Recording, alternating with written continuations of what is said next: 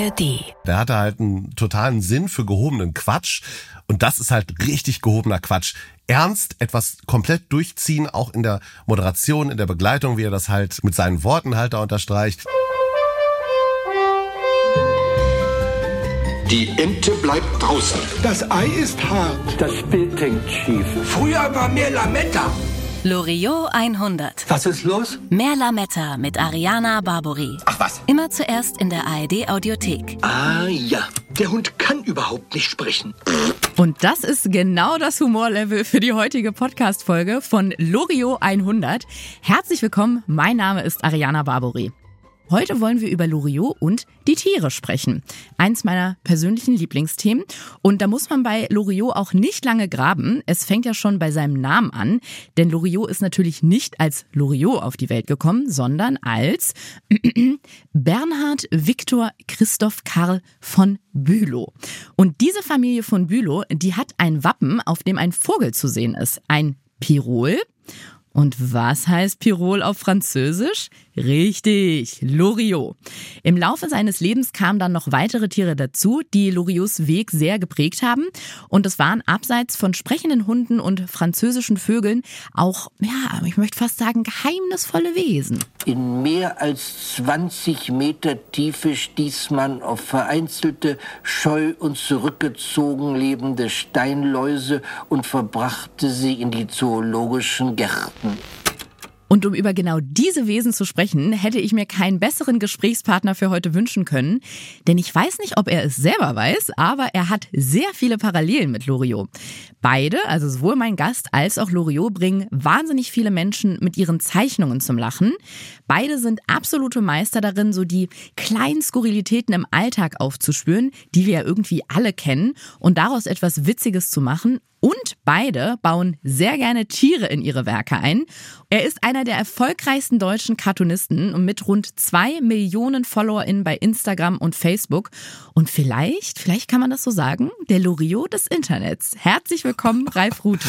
Kann man das so sagen? Ich weiß es Das nicht. weiß ich nicht. Darüber können wir beide jetzt ger äh, gerne sprechen. Schön, dass du da bist und mit mir hier Ja. so ein bisschen Geburtstag feierst. Hast du eine Tröte mitgebracht? Ich, ich bin die Tröte. Du bist die Tröte. Tröte des Internets. Ich freue mich sehr. Oh, wo muss ich reinpusten, wollte ich gerade fragen. Aber ich glaube, da befinden wir uns wieder auf Abwegen, die hier nicht geht hingehören. alles in eine völlig falsche Richtung bereits in den ersten 30 Sekunden hier. Aber ich, war bei Loriot ja auch oft so. Kann mich an der Stelle gleich mal einstreuen. Ne? So ein gewisser ähm, sexy Hauch, sage ich mal, war Auf oft mit dabei. Mhm. jeden Fall. Ich bin teilweise selbst total schockiert gewesen, wenn ich, äh, ich muss dazu sagen, ich habe so eine gewisse Abstinenz äh, von, von Loriot, ich nenne es jetzt mal Content, er wird sich im Grab umdrehen, wenn ich sage, ähm, äh, und habe so ein bisschen vergessen auch, wie seine Sachen teilweise gewesen sind. Man hat ja so ein paar Sachen, die man, äh, die unvergessen sind, ne? ein Mhm. Klavier, ein Klavier und so und äh, das war meistens das, was man mit den Eltern zusammen gesehen hat, Mhm. aber dann gab es auch noch dieses Mainzelmännchen mit den Brüsten, was sein T-Shirt hochhebt, dann gab es äh, ähm, die pneumatische Plastologie, wo der Herr da im Stuhl sitzt, mit einmal mit der Finger ganz groß. Und es ist vollkommen klar, dass wir hier einen Penis dargestellt Ja. bekommen, weil es gibt dann auch noch eine Anspielung. Die pneumatische Plastologie ermöglicht durch Atemtechnik plastische Veränderungen am eigenen Körper. Punkt. Ah ja. Unter der Voraussetzung äußerster Konzentration. Können Sie das hier demonstrieren? Selbstverständlich. Dann seien Sie doch so freundlich. Ich bitte um äußerste Ruhe. Sagenhaft. Ist es, äh, geht das, äh, ich meine, können Sie das mit jedem Körperteil? Natürlich. Ach. Passen Sie auf. Nein, nein, äh, Und das äh, äh, schwang alles so ein bisschen immer so mit in den Sachen. Total. Das waren halt auch die 70er, ne? Es war alles ein bisschen, ach, für Erwachsene muss das schon immer so ein bisschen sexy sein. In meinem ich. Kopf sind immer noch die 70er, was das angeht. Ich fühle mich fast manchmal ein bisschen legitimiert, wenn ich sage, also wenn hier unser Gottvater des deutschen Humors, wenn Loriot hier und da immer wieder einen Penis hat mit reinlugen lassen, dann kann mein Humor ja auch ein bisschen in die Richtung gehen. Finde ich nicht schlimm, wenn das so ein bisschen eingefärbt ist, oder? Ist er für dich der Gottvater? Ist das tatsächlich auch für dich noch so? So wie man sagen würde, dass Beyoncé die Queen of Pop ist oder Michael Jackson der King of Pop. So habe ich das einfach mal übernommen. Wie ich höre da bei dir so einen, einen leisen Zweifel raus, was das angeht. Ja, ich finde es total interessant. Was ich heute immer noch höre, ist, dass Leute sagen, ja, es ist zeitlos. Ne? Loriots Humor ist zeitlos. Und ich weiß nicht, ob das stimmt. Also es ist ja erstmal, Humor ist ja sowieso immer subjektiv. Ne? Ich sage immer, Humor ist wie lecker. Man kann nicht sagen, das ist lustig oder das ist die perfekte Pointe Ja. oder so. Das ist halt komplett Auslegungssache und liegt immer äh, im Auge äh, der Betrachterin und des Betrachters. Und bei Loriot ist es so, dass es Werke gibt, an die ich denke und instantly einfach äh, lachen muss und bei anderen Sachen denke so, ja, funktioniert das heute noch? Wenn ich jetzt, meine, meine Töchter sind da vielleicht sowieso ein bisschen jung für, aber wenn ich so Zehnjährigen heute einen Loriot-Sketch zeige, werden viele gar nicht diese Welt noch kennen, in der das spielt, ne? Wo so vielleicht einfach die, die, äh, die, die ähm, Rentnerin, die Ehefrau in der Küche hin und her rennt und irgendwie geschäftig irgendwas treibt und der Mann äh, muss irgendwelche nervigen Fragen beantworten. Diese, diese Ehekonstellation, äh, die ist, glaube ich, so in der Form der Schrankwand im Hintergrund gar nicht mehr gibt. Und ich weiß nicht, wie, wie viel Bezugnahme man da noch hinkriegen kann. Ich verbinde natürlich äh, ähm, nostalgisch was mit dem Werk. Es hat bei mir auch ganz viel geöffnet, äh, dass ich so Sachen erkannt habe, was ist eigentlich Situationskomik und äh, dass man auch mit minimalster Animation, das ist für mich ganz essentiell wichtig zu erkennen gewesen, äh, äh, Humor transportieren kann, dass nicht alles so voll 24 äh, Phasen äh, an Disney animationsmäßig sein muss, damit es komisch wirkt, sondern dass halt auch mal die Statik gerade lustig ist und dann dieser eine Gesichtsausdruck oder dieses eine Blinzeln in dem Moment, dass das halt witzig ist, so dieses Buster Keaton Element, so dieses todernst bleiben. Und das hat mich äh, bewegt und geprägt und ich weiß aber nicht, ob das dann immer noch eine Blaupause ist für Sachen, die heute passieren. Deswegen finde ich das so interessant, das von dir zu hören. Du ja auch noch noch mal ein bisschen jünger bist als ich, wie das äh, auf dich so gewirkt hat. Monate, Ralf, Monate unterscheiden uns, halten uns auseinander. Aber ich bin definitiv von Loriot und seinem Humor absolut geprägt worden, damit aufgewachsen. So Otto, Louis de Finesse, ähm, Loriot, das waren so die ersten äh, Werke von Humor, mit denen ich einfach in Berührung gekommen bin. Ähm, und ich habe ja auch schon deinen deinen deinen Blick gesehen, als ich gesagt habe, Ralf Rute vielleicht der Loriot des Internets. Ähm, was macht er denn erstmal mit dir, wenn du so an Loriot denkst? Wenn du dir vorstellst, du hast ein Foto von ihm auf deinem Nachttisch, was würde dieses Foto mit dir machen? Woher weißt du von dem Foto auf meinem Ja, Nachttisch? ich Das war habe Kontakte. Ralf. Ich, ähm, also da, das Ding ist, ich denke halt, ich habe tatsächlich so ein bisschen so ein väterliches Gefühl, wenn ich an ihn denke. Du hast ja von dem Gottvater gesprochen und äh, dass der, äh, naja, mir in vielerlei Hinsicht über den Fernseher gezeigt hat, was kann man denn eigentlich machen? Äh, wie kann man denn Leute zum Lachen bringen? Und äh, das Interessante ist ja auch, dass viele an die Sketche denken, ne, an irgendwie Jodeldiplom oder was auch immer, die gespielten Sketche und dabei völlig vergessen, der war ja tatsächlich Cartoonist. Also der hat ja wirklich angefangen, mit Zeichnungen die Menschen zum Lachen zu bringen. Und ähm, für mich war das immer Teil von all dem. Und für mich war diese Entwicklung, dass er dann zu den gespielten Sketchen gegangen ist und ja auch Bühne gemacht hat, war so ein ganz natürlicher Prozess. Und ich habe gesehen, dass das zusammengehört. Das, was ja übrigens auch die Verbindung zu Otto ist, der ja auch, auch Ja. zumindest auch Zeichnungen gemacht hat. Und dass äh, letztendlich die, die, die Form immer nur eine weitere Möglichkeit ist, Menschen zum Lachen zu bringen. Egal, ob du auf einer Bühne stehst, eine Zeichnung in einem Buch machst, äh, einen Podcast produzierst oder ein Hörspiel oder ein Film. Und dass das alles nur äh, Trans Transporte sind, irgendwie Wege, um die Pointe an die Menschen ranzubringen.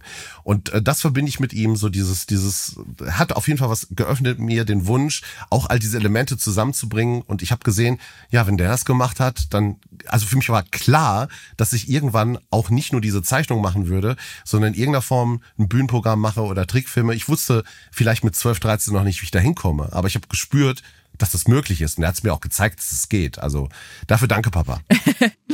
Wir wollen ja heute über die Tiere vor allem sprechen. Und was Sehr kommt einem super, dabei? Was ich super finde. Ja, was kommt einem dabei Loriot natürlich als erstes in den Sinn? Äh, Hunde und ganz insbesondere Möpse. der Mops, nämlich genau sein äh, Lieblingshund. Du kennst bestimmt auch seine Aussage, ich glaube, die kennt mittlerweile jeder. Ein Leben Ja. ohne Mops ist möglich, aber sinnlos. Aber sinnlos. Genau.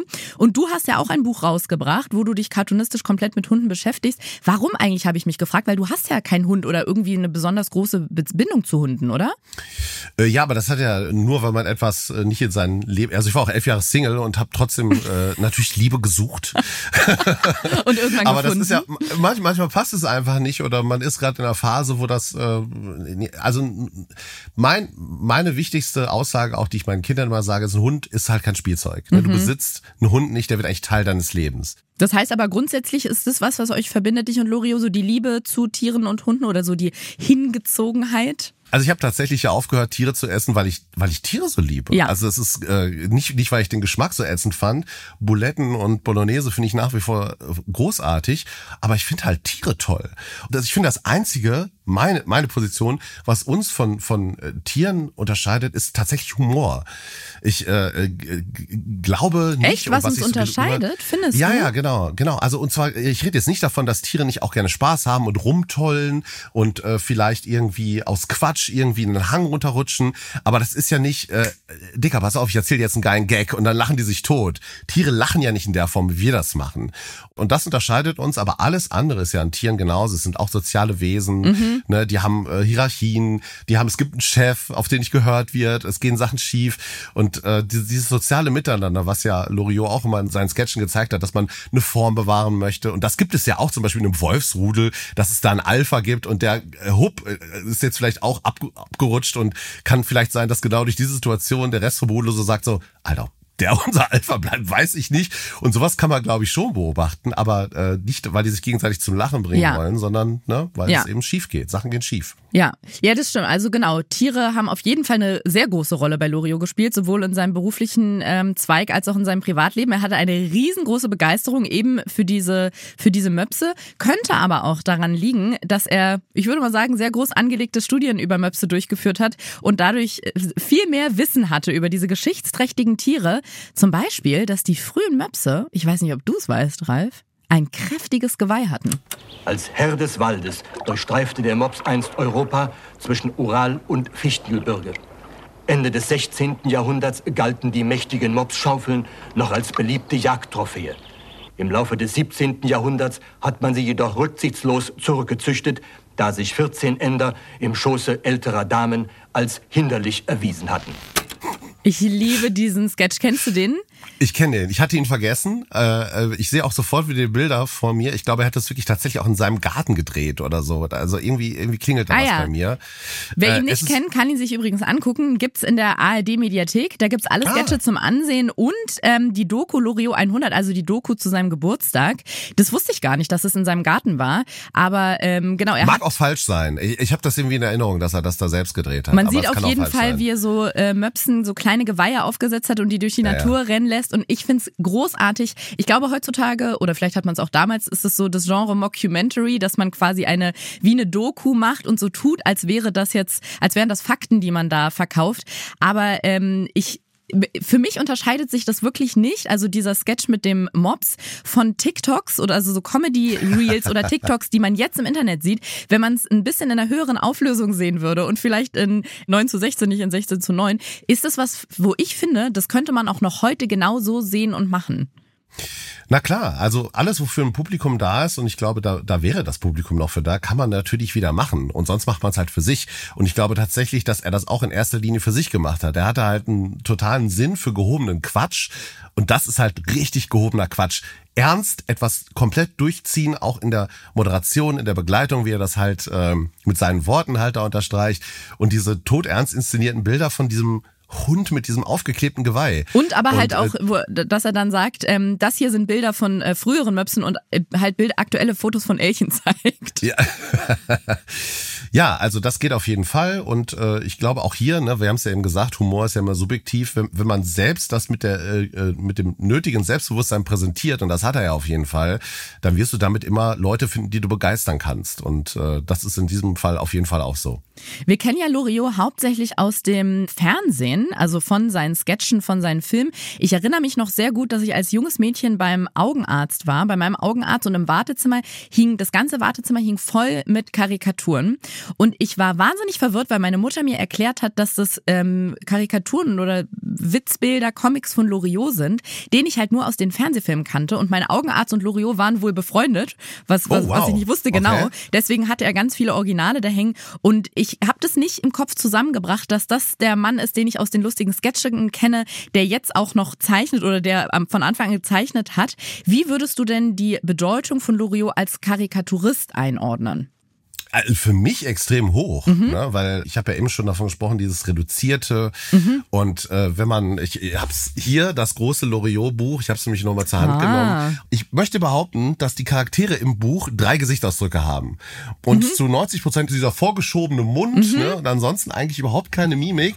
Und wie weit er damit kommt und es ist einfach gerade deswegen ja auch lustig, höchstens mal noch so, dass der Mundwinkel ein bisschen hochgezogen ist, um zu zeigen, ah, die Figur freut sich, aber alles in allem bleiben die ja immer äh, extrem zurückhaltend zurückhaltend in ihrer Emotion. Und das macht es ja noch dreimal lustiger. Also das hat mich äh, auf jeden Fall sehr beeindruckt und ähm, ich, ich finde trotzdem, äh, dass du, er, er es auch schafft, Action in seine Bilder unterzubringen. Also mal hier, ne, dass halt einfach ein gekentertes Schiff zu sehen ist und er sich wirklich damit äh, äh, beschäftigt hat, wie sieht das aus, wenn so ein, so, ein, so ein Auto einen Unfall hat oder so. Das heißt, er kann eigentlich eine actionreiche Szene inszenieren, aber bringt es dann immer in so, ein, so eine Alltagssituation zurück und bricht es total runter auf was ganz mhm. Zwischenmenschliches. Das heißt, als Zeichner äh, im, im Komprimieren darin äh, Situationen kompakt darzustellen, fand ich ihn fantastisch. Also das hat mich total beeindruckt und das hat er dann ja zum Beispiel seine seine äh, inszenierten Sketche, die mit den Schauspielerinnen und Schauspielern, die waren ja viel reduzierter. Da, höchstens wenn das Bild schief hing, da kam ja mal so ein bisschen Action auf. Ansonsten saßen Leute meistens rum. Es war so eine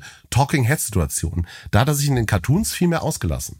Da habe ich jetzt gerade schon wieder, während du nachgemacht hast, wie seine Figuren aussahen, eine Parallele von euch beiden gesehen. Ihr zeichnet beide Figuren mit dieser, mit so einer Knollennase. Ist es ein irgendein Insider zwischen äh, ComiczeichnerInnen? Kannst du uns darüber was erzählen, wie es dazu kommt, dass die Nase so dieser spezifische Teil ist, der immer so in diesem Stil gezeichnet ist? Äh, also meine Nasen sehen völlig anders aus als die von Loriot. Das ist vor allem auch ähm, anatomisch, das ist totaler Unsinn, was ich da mache. Ich habe ja die Augen immer so auf der Seite und das merkst du eigentlich, das war dann auch das äh, erste erste Problem, als mhm. ich angefangen habe, die Trickfilme zu machen mit meinem Animator Falk, dass wir Kopfdrehungen natürlich auch mal haben und dann müssen die Augen an Punkte wandern. Äh, äh das das Problem gibt es übrigens auch bei anderen Cartoon-Charakteren wie Snoopy oder so, wenn du dir so die Animationen anguckst aus den 70ern, 80ern, dann merkst du, nee, nee, das passt gar nicht, wenn er von vorne zu sehen ist, oder die Maus aus der Sendung mit der Maus, hat das gleiche Problem. Von der Seite sieht das cool aus, dass die Augen so auf der Seite sind, aber guck dir dich von vorne an, bricht dieses ganze anatomische Konzept zusammen. Das merkst du, sobald du ein Stofftier davon in der Hand hast. Mhm. Passt alles nicht. Mhm. So, also äh, Loriot und ich haben die Nasen völlig anders gezeichnet, äh, aber ähm, Warum zeichne ich einen Cartoon? Ich muss mich halt immer fragen, warum ist das jetzt kein gespielter Sketch? Warum ist das jetzt nicht ein Fotoroman oder, oder warum schreibe ich nicht den Sketch auf als Novelle oder was auch immer. Warum zeichne ich das? Und natürlich, weil die Zeichnung auch dem Ganzen ein Element hinzufügen muss, was das Ganze interessanter macht oder rechtfertigt, dass sich zum Beispiel durch äh, äh, äh, anthropomorphe Tiere oder so, dass es Sinn macht, dass ich in diesem Medium bleibe, des gezeichneten Witzes. Und damit das interessanter aussieht und äh, für, für das Publikum auch einfach einen Schauwert hat, musst du übertreiben. Sonst ist mhm. es langweilig. Wenn die Charaktere, äh, es gibt Kolleginnen und Kollegen, also gerade auch im amerikanischen Bereich, die mit reduzierterem äh, äh Körper- und Gesichtsmerkmalen arbeiten. Und die Sachen finde ich auch toll. Aber ich merke immer, ich, ich glaube, dass auch viele, die meine Cartoons lieben, wirklich mögen, dass die Figuren so knubbelig aussehen, so niedlich und so groß. Diese, diese äh, Features sind im Gesicht. Aber du, du sitzt, sitzt da nicht und jemand kommt rein und sagt so, ey, du da, große Nasen, ab jetzt. Ja. Das, passiert nicht. Es ist tatsächlich eine Entscheidung, die so im, im Zeichnen passiert. Außerdem sagt man ja auch, wie die Nase des Mannes, so sein Johannes. Und da hätte ich an deiner Stelle auch eher die Großen als die Kleinen genommen. Wow. Schön, dass du es sagst. Ja, Ariane. ich wollte dir das abnehmen, Ralf. Die Reihe von Loriot auf den Hund gekommen. Da werden ja einfach erklärt die Rollen von Mensch und Hund vertauscht. Es gibt ganz, ganz viele äh, Zeichnungen davon. Zum Beispiel gibt es einen Mann, der im Anzug äh, Schafe hütet und der Hund steht daneben und guckt zu. Oder ein Hund spielt Klavier und daneben sitzt der Mann auf dem Boden, so wie es sonst der Hund macht und jault. Oder auch zwei Hunde, die aus dem Fenster schauen, während es draußen sehr heftig regnet und die liegen äh, und auf dem Fußboden liegt ein Mensch zusammengerollt und die Hunde gucken sich an und der eine sagt, also bei dem Wetter möchte man echt keinen Menschen vor die Tür jagen. Das ist damals im Stern so erschienen und äh, man könnte sagen, dass diese Darstellung nicht überall gut ankam, denn es gab sehr, sehr viele Menschen, die sich richtig davon angegriffen gefühlt haben. Es gab sehr viele Leserbriefe, in denen dann stand, ich sehe in den Bildern eine starke Herabsetzung des Homo sapiens. Ähm, auch in deinen Cartoons nehmen ja oft Tiere menschliche Rollen ein und auch andersrum. Und ich weiß, dass du auch manchmal dem Leid der Social Media Kommentarspalte ausgesetzt bist. Ich sehe das oft und auch wie tapfer du dich dem stellst und wie tapfer du dich da schlägst. Ähm, kennst du das mit dieser Kritik für solche Darstellungen? Äh, in der Form natürlich nicht mehr. Mhm. Also den einen Fortschritt, den wir seit den 70er, 80er Jahren, glaube ich, vorgenommen haben als Menschheit, ist zu erkennen, dass wir nicht die Krone der Schöpfung sind. Also das können wir, glaube ich, abhaken. Hat aber eine Weile gedauert, bis das in, allgemeine, ähm, ja, in den allgemeinen Wissensstand eingedrungen ist. Wird auch Leute geben, die das immer noch so sehen. Mhm. Ich halte das äh, für Unsinn. Also wenn überhaupt, sind wir Teil von all dem und dürfen hier mitspielen. Aber äh, jede Ameise ist ja für das komplexe Ökosystem genauso wichtig wie äh, du oder ich, ne? die wir hier einfach von vor einem Mikro sitzen und so tun, als hätten wir gescheite Dinge zu sagen. Ähm, nee, also das erlebe ich nicht mehr, dass jetzt Leute das äh, anmaßend finden, ähm, dass ich in irgendeiner Form jetzt äh, diese, diese Rollen umgekehrt habe. Ähm, es wird immer mal vielleicht hier und da Leute geben, das kommt auch auf die Plattform an, vielleicht dann auf Facebook eher als auf Instagram. Äh, das mhm. hat dann auch mit der, mit der Alterskonstellation zu tun, dass Leute vielleicht was äh, unverschämt finden oder sagen, das könne man doch nicht machen. Aber auch da, äh, es ist ja völlig in Ordnung. Ich finde es ja 100% okay, dass Leute mein Werk nicht mögen oder äh, auch was daran auszusetzen haben. Und solange die nicht beleidigend werden oder irgendwelche äh, Fake News in die Kommentare packen, dürfen sie das ja auch sagen. Also sie, sie dürfen halt nur nicht erwarten, dass ich ihnen recht gebe. Und dieses übers Ziel hinausschießen, siehst du das bei der Serie mit den äh, Hunden von Loriot auch so? Oder sagst du, ah, da waren die Leute vielleicht ein bisschen übersensibel? Gar nicht. Also das, also selbst auch im Kontext der Zeit kann ich das überhaupt nicht sehen. Mhm. Und da muss ich halt wieder sagen, dass das Menschen gewesen sein sein werden, die A, vielleicht insgesamt nicht so auf Humor stehen, grundsätzlich, und kapieren, dass Humor natürlich immer mit Überspitzung arbeitet und insgesamt äh, die Gattung Mensch auf ein zu hohes Podest stellen. Es gibt noch ein weiteres Tier, das, glaube ich, sehr viele mit Loriot verbinden. Ralf, ich gucke in deine Richtung, weißt du, was es sein könnte? Die Steinlaus, die Steinlaus, die Steinlaus. Es könnte sein, dass es die Steinlaus ist, ähm, die uns Loriot in seiner Rolle als Professor Chimek näher gebracht hat. Mit bloßem Auge ist die Steinlaus nicht erkennbar. Erst unter dem Mikroskop in vieltausendfacher Vergrößerung sehen wir den gefräßigen kleinen Nager mit dem kräftigen Gebiss, das ihn zum Zerkleinern der steinharten Nahrung willkommene Dienste leistet. Bis vor einigen Jahren lebte die Steinlaus noch zu Tausenden in den Wohn- und Geschäftshäusern unserer Großstädte und ernährte sich von allerlei Baumaterial, wobei sie auch gelegentlich einen Eisenträger nicht verschmähte. Da konnte es dann schon passieren, dass ein Bauwerk im Ganzen etwas nachgab.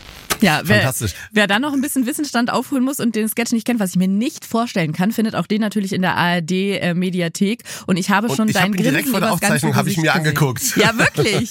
ja, weil ich tatsächlich bei dem noch mal wissen wollte, ob meine Erinnerungen sich da, also in meiner Vorstellung war viel mehr animiert in mhm. dem Sketch. Das ist ja gar nicht so. Also die Steinlaus selbst ist also maximal 30 Sekunden zu sehen ja. und kaut nur und guckt einmal richtig doof in die Kamera. Ja, weil was sieht man hauptsächlich? wie Gebäude einstürzen. Richtig. Und ich, das ist fantastisch, weil ohne Sound, also einfach wirklich dieser, dieser nasale Jimek-Verschnitt, der da die ganze Zeit ganz äh, seriös über dieses Tier doziert und währenddessen stürzen massenhaft Gebäude ein. Also diese Bild-Tonschere ist einfach so fantastisch. Aber auch das wieder, ich liebe es und bin mir sicher, wenn heute jemandem was ähnliches einfallen würde auf Instagram oder TikTok, das würde funktionieren, weil es einfach aus meiner Sicht so, ja, das ist, glaube ich, zeitloser Humor einfach. Das Glaube ich auch. Und vor allem, weil es mit Tieren ist. Also hier kommt natürlich noch die Ebene dazu, dass. Na gut, das ist mit Läusen reif. Das sind jetzt nicht so, so Tiere, die so gut funktionieren. Ja, die funktionieren ganz gut. Also als äh, Vater von Siebenjährigen kann ich dir sagen, die funktionieren oh, wow. ausgezeichnet okay. immer noch. Ach so, im Sinne von es ex sie ja, existieren. Ja, gut. Genau, genau. Ja. Naja, er hat es halt geschafft und er hat ja, glaube ich, sogar als Nager von, von dieser Laus mhm. gesprochen. Also die ist ja in diesem Fall kein Insekt. Ne? Ähm, das hat er super gemacht und hier kommt ja noch dazu, dass er äh, auch parodiert. Also er parodiert ja diesen Naturforscher Jimek und das macht er auch ziemlich gut. Er sieht wirklich aus wie Jimek, er spricht wie Jimek und das gibt ja dem ganzen Sketch noch eine Ebene, ja. ne, dass man eigentlich wirklich das Gefühl hat, man guckt das Original aber es wird ja dieser, dieser totale Nonsens erzählt. Also, da, ja klar, das kann man heute auch Und noch machen, er hat so ein bisschen auch. meinen Kindheitstraum damit quasi ausgelebt, weil ich in meiner Kindheit wirklich viele, viele Jahre, krass, dass ich dafür nicht zur Kinder- und Jugendpsychologin geschickt wurde, mir so Fantasietiere ausgedacht habe und die ich angeblich oh, ich auf meiner Schulter sitzen hatte oder die so in meiner Tasche waren. Was hattest du für ein Fantasietier? Bei mir waren es oft so kleine Mäuse oder so Äffchenartige Tiere. Ah, das finde ich super spannend. Nee, das hatte ich nicht, aber ich habe mir natürlich Fantasietiere ausgedacht und die gezeichnet. Äh, äh, ausgelöst äh, durch eine, also ich muss dazu sagen, dass ich ähm, Glück hatte mit meinen LehrerInnen und nicht nur, dass ich äh, als Klassenlehrer einen Comiczeichner hatte. Nee, ich hatte auch noch eine Kunstlehrerin, die äh, uns animiert hat, ähm, äh, Fantasietiere auszudenken. Und ich habe dann so Sachen gemacht äh, wie Feuersalamantilopen. Also dass ich aus zwei Worten ein neues äh, Tier gemacht habe. Ein Kofferwort. So ja, genau, Kofferwort. Ein Koffertier. Und, und sowas fand ich total toll. Aber mhm. dass die Tiere mit dir gelebt haben, finde ich natürlich ja, auch spannend. Also das, das ist eine ganz andere Qualität. Das, da habe ich mich irgendwie so ähm, reingefühlt. Dann war ich in der Schule und habe mir die ganze Zeit vorgestellt, dass ein eingerolltes kleines Mäuschen die ganze Zeit in meiner in meiner Jackentasche war. Ähm, sowas hätte, hatte ich mir, habe ich mir Zeit meines Lebens gewünscht. Ich bin aber ehrlich gesagt froh, dass es keine Steinlaus war, die ich mit in der Schule hatte, weil die sind gar nicht so einfach zu halten. Der Appetit einer geschlechtsreifen Steinlaus ist erstaunlich. Etwa 28 Kilogramm Beton und Ziegelsteine benötigt das Männchen zur täglichen Sättigung. Während der Schwangerschaft verzehrt ein Weibchen fast das Doppelte. Und diese Steinlaus, die hat es ja sogar mal in den Pschyrembel geschafft. Ich weiß nicht, ob du das weißt. Das ist ja so das medizinische Wörterbuch, also wirklich ein ah. hochwissenschaftliches Werk. Ich glaube, in der Printausgabe ist es mittlerweile nicht mehr. Ich habe extra nachgeguckt. Es gibt auch eine Online-Version und da ist es drin. Das ist quasi die seriöse medizinische äh, Wikipedia. Ähm, und das finde ich wirklich faszinierend, weil Kinder Total. lachen über Loriot, äh, Erwachs also normale Menschen quasi, erwachsene Menschen lachen über Loriot. Selbst WissenschaftlerInnen nehmen nehmen das in wissenschaftliche Werke mit auf und machen da dieses mit einem kleinen Augenzwinkern, machen den Spaß von Loriot mit. Er erreicht irgendwie alle. Was meinst du, woran das liegt? Das ist wirklich dieses Alltägliche mhm. und halt wirklich dieses viele vermenschlichte Tiere. Und man darf nicht vergessen, also haben wir jetzt noch gar nicht drüber gesprochen, äh, was für mich ein Highlight war als Kind, war der große Preis zu gucken mit Wurm und Wendelin, die ganz mhm. klar auf Kinder abgezielt haben mhm. und auch vom Humor her, sag ich mal, es klingt immer so böse, wenn man sagt, es war eher für Kinder oder als, als würde es äh, die Qualität in irgendeiner Form verschlechtern, aber das stimmt ja nicht. Aber der hat halt dann nicht so die Erwachsenen-Themen reingebracht, nichts Politisches gemacht, sondern ist mehr so über die Situationskomik gegangen. Und er hat ja auch noch äh, Reinhold das Nashorn, also wirklich einen mhm. Comic für Kinder gemacht, den viele gar nicht mehr kennen. Ich musste das auch wieder ähm, bei mir antippen, dass das zurück in die Erinnerung kam, aber er hat ja wirklich viel mehr gemacht als nur diese reinen Sketche und Kinofilme. Abschließend, Ralf, würde ich mit dir gerne noch eine steile These aufstellen, beziehungsweise gucken, ob sie, äh, ob sie hält. Und zwar, ob Loriot der deutsche Banksy des 20. Jahrhunderts war. Zum Beispiel gucken wir uns mal hier zusammen nämlich ähm, das Cover der Erstausgabe des Satire-Magazins Das hatte mein Papa. Pardon, an. Pardon, ja ich war viel zu jung dafür. Ich habe da Sachen drin gesehen, die hätte ich niemals sehen dürfen. Aber das war sehr spannend und interessant. Ja, vorne ja. drauf sieht man äh, auf jeden Fall auf dieser Erstausgabe das äh, berühmte Knollennasenmännchen von Loriot. Das hält einen Blumenstrauß in der Hand und in der Mitte ist eine Bombe. Und ich finde, da braucht man gar nicht lange drüber ja. nachdenken, bis einem, ich zeige es dir auch nochmal hier, dieses ganz stark. berühmte Werk von Banksy in den Kopf kommt, wo er diesen Blumenstrauß in der Hand hält und wirft. Sehe nur ich die Parallelen, Ralf, oder wie sehen wir das? Die siehst nur du, ja. Ja, Aber es ist ja auch alles schon mal da gewesen. Mhm. Und äh, das ist tatsächlich auch, was ich immer wieder feststelle. Oh mein Gott, äh, ich habe gedacht, der Gag wäre von mir und dann sehe ich den bei irgendeinem amerikanischen Cartoonisten. Oder ich habe einen Gag vor 20 Jahren gemacht und sehe den mit einmal bei einem amerikanischen Cartoonisten. Und so geht das halt immer weiter. Und ich glaube, so klassische Situationen, einen Blumenstrauß überreichen, Thematik mit Krieg, Bomben, Waffen, die sind ja leider, leider, leider äh, völlig zeitlos. Wir haben noch eine Abschlussrubrik, Ralf, und zwar Loriots Ratgeber fürs Leben. Äh, du wirst es ja auch kennen, Loriots Werken kommen ganz viele Redewendungen vor oder so kleine Formulierungen, die bei vielen wirklich so in den täglichen Wortschatz übergegangen sind. Zum Beispiel in der Familie meines Freundes, wenn es da daran geht, irgendwo hinzugehen, loszugehen und sich zu Hause fertig zu machen, wird immer hetz mich nicht gesagt. Ja. Also äh, ganz klassisch, ich glaube, das kennen viele, vor allem wenn die Eltern oder vielleicht auch Großeltern Loriot-Fans waren. Und ähm, wir haben ein Zitat von Loriot und die große Frage an dich ist, in welcher Lebenslage oder Situation du diesen Satz von Loriot einsetzen würdest. Das Bild hängt schief. Vielleicht, wenn jemand äh, sich eines rhetorischen Bildes bedient, um etwas zu beschreiben, wovon ich äh, ah. denke, nee, also der, dieser Vergleich passt für mich nicht. Das Bild hängt schief. Da würde ich das vielleicht noch am ehesten sagen. Und äh, ansonsten wäre es wirklich nur, wenn jemand auf diesen, äh, diesen Sketch anspielt, den ich auch sehr geliebt habe. Diese mhm. Vollkatastrophe, die sich da entwickelt, weil jemand eigentlich nur kurz ein Bild zurechtschieben wollte. Ja, ich merke auch, das wäre was, was ich ähm, in der Theorie oft hören könnte, weil ich sehr oft Vergleiche und Metaphern mache und mich dann mein Gegenüber in regelmäßigen Abständen, egal wer es ist, anguckt, so, ich verstehe deine Metapher nicht, sag doch einfach, was du sagen willst. Da könnte man, glaube ich, das Bild hängt schief sehr gut mit einbauen. Ralf, vielen, vielen Dank, dass du heute mit mir zusammen hier Loriots 100. Geburtstag gefeiert hast. Ich freue mich sehr, dass du mein Gast warst und natürlich ist ein großes Paket mit einer Schleife und einer Steinlaus drin schon auf dem Weg zu dir nach Hause. Herrlich. Freut mich sehr, dass du dabei gewesen bist. Es hat total Spaß gemacht. Tschüss. Ich möchte nicht unhöflich erscheinen, aber ich wäre jetzt ganz gern allein. Nächste Woche begrüße ich hier die fantastische Annette Frier, um über Liebe und Beziehungen zu sprechen. Ich sag nur Auslegeware. Es wird pikant. Nächste Woche und zuerst in der ARD Audiothek. Ah, da kommen die Geburtstagstelegramme. Na, dann wollen wir doch mal sehen. Hallo, mein Name ist Christian Thees vom Podcast Wie war der Tag, Liebling, den ich zusammen mit Anke Engelke mache, in dem wir ein bisschen die kleinen Geschichten erzählen, die das Leben feiern. Die kleinen Momente, die es zu entdecken gibt, ob lustig, skurril oder bewegend. Glückwunsch erstmal zu 100 Jahre Loriot. Und donnerstags gibt es ja immer die Geschichten unserer Podcast-HörerInnen, die sogenannten Lieblinge. Und auch da ist der Name Loriot schon öfter mal aufgetaucht. Katrin von Bülow hat uns auch geschrieben, die mit Loriot verwandt ist. Sie hat geschrieben, es gibt weltweit ca. 400 Bülows und alle zwei Jahre treffen wir uns zu unserem sogenannten Familientag. Und jedes Mal wird wieder deutlich, hier hat Loriot die Inspiration für all seine Sketche gefunden. Leider bin ich zu spät zu dieser Familie gestoßen, so dass ich Loriot selbst nicht mehr erlebt habe.